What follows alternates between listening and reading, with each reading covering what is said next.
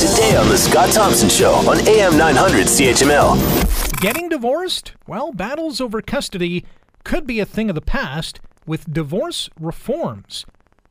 We heard yesterday from Justice Minister Jody Wilson Raybould, who tabled legislation, Bill C 78, it's called. It aims to help families settle disputes outside court, emphasize the well being of impacted children, and better enforce child support. On the surface, it sounds pretty good. But is it going to work? The legislation proposes child focused language, which means replacing terms like custody and access with parenting orders and parenting time. Now, the proposed new measures would also address issues surrounding parents or children who relocate after a divorce and would, under some circumstances, allow authorities to use tax information to enforce child support payments. Brian Ludmer from Ludmer Law joins us now on the Scott Thompson Show on 900 CHML. Brian, how are you? Good afternoon. I'm great. Thanks for joining us today. So, under this proposed legislation bill C 78, aside from some wording, is anything going to be different from what we're doing currently? Um, fundamentally, no, though some of the changes that you mentioned in the introduction will certainly facilitate annual adjustment of uh, child support and enforcement of child support.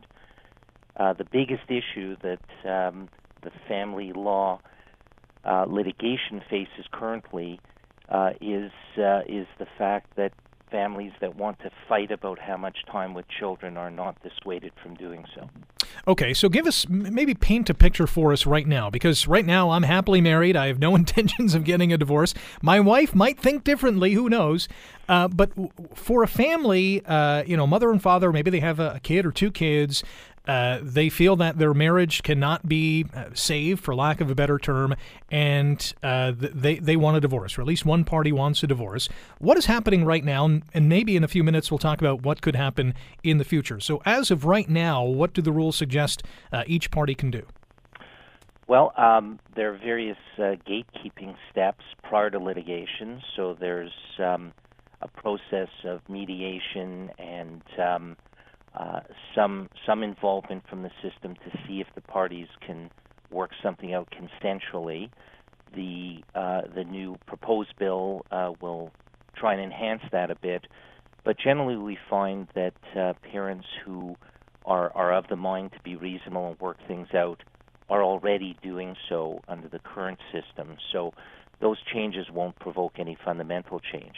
If there's a disagreement, one of the two of them will start a legal case and the other parent has no option other than to fold and surrender to the vision that the initiating parent has, uh, they have no option but to contest it in a court. The court will make an interim ruling um, and allocate parenting time and parenting decision making.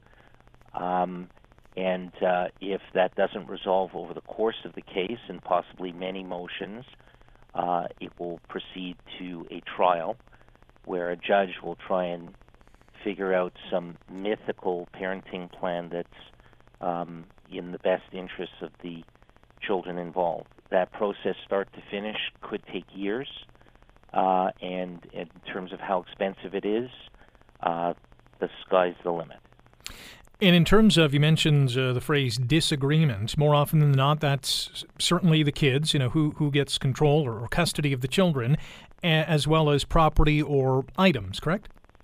That's correct. Um, what we're focusing on here and the, the focus of the uh, pending bill, other than assisting in, in child support enforcement and adjustment matters, what we're really focusing on here, and really the bulk of the changes in the bill, are related to what is the paradigm for figuring out the parenting plan if the parents can't agree. Want to hear more? Download the podcast on iTunes or Google Play and listen to The Scott Thompson Show weekdays from noon to 3 on AM 900 CHML.